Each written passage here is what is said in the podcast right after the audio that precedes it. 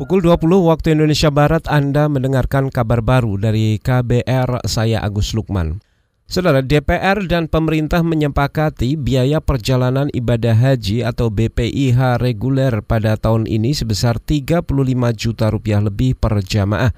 Kesepakatan itu diambil dalam rapat Komisi Bidang Agama DPR bersama Kementerian Agama. Panitia kerja BPIH di Komisi Agama DPR hari ini Menteri Agama Fahrul Razi mengatakan besaran nilai BPIH tahun ini sama dengan tahun lalu.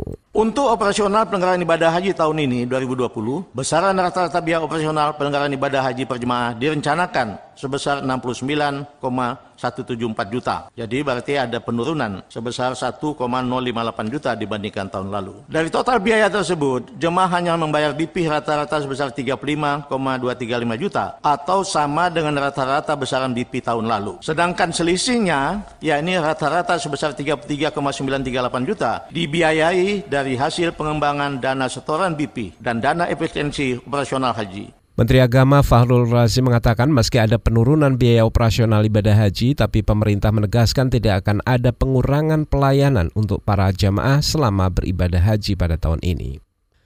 Kita beralih ke informasi lain, Saudara Majelis Hakim di Pengadilan Negeri Jakarta Pusat hari ini memfonis hukuman 4 bulan penjara terhadap Lutfi Alfiandi, seorang terdakwa dalam kasus dugaan perlawanan terhadap aparat kepolisian saat demonstrasi di depan DPR pada September lalu.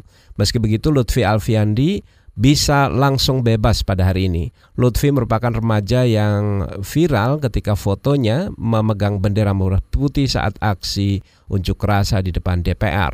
Jaksa penuntut umum Andi Saputra Lutfi mengatakan Lutfi bisa saja langsung dibebaskan hari ini karena sudah menjalani masa penahanan sejak awal Oktober lalu. Jadi uh, kita nuntutkan 4 bulan. Pasalnya sama jadi uh, putusan hakim sama persis dengan tuntutan kita.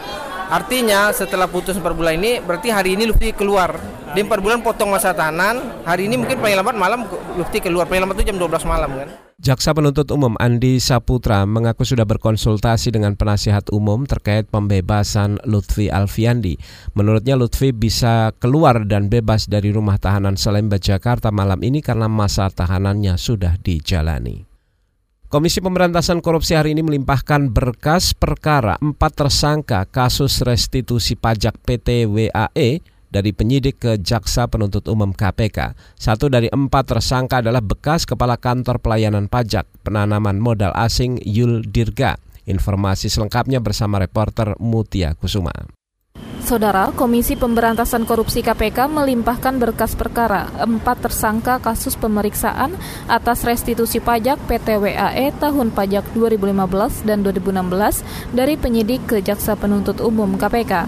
Jubir Ali Fikri dalam keterangan tertulisnya mengatakan berkas para tersangka telah dinyatakan lengkap dan akan disidang di PN Tipikor Jakarta Pusat. Empat tersangka diduga sebagai penerima suap yakni bekas Kepala Kantor Pelayanan Pajak Penanaman Modal Asing atau PMA 3 Yul Dirga, lalu Supervisor Tim Pemeriksa Pajak PT WAE di Kantor Pelayanan Pajak Penanaman Modal Asing 3 Hadi Sutrisno, kemudian Fungsional Pemeriksa Pajak Pertama Kantor Pelayanan Pajak PMA Muhammad Naim Fahmi, serta Ketua Tim Pemeriksa Pajak PT WAE, Jumari. Diketahui sebelumnya PT WAE merupakan perusahaan PMA yang menjalankan bisnis sebagai dealer dan pengelola layanan sales, service, spare part, dan body paint untuk mobil mewah. Yul diduga menerima suap sebesar 1,8 miliar rupiah bersama dengan tiga orang lainnya. Demikian dari Gedung Merah Putih KPK. Mutia Kusuma Wardani untuk KBR.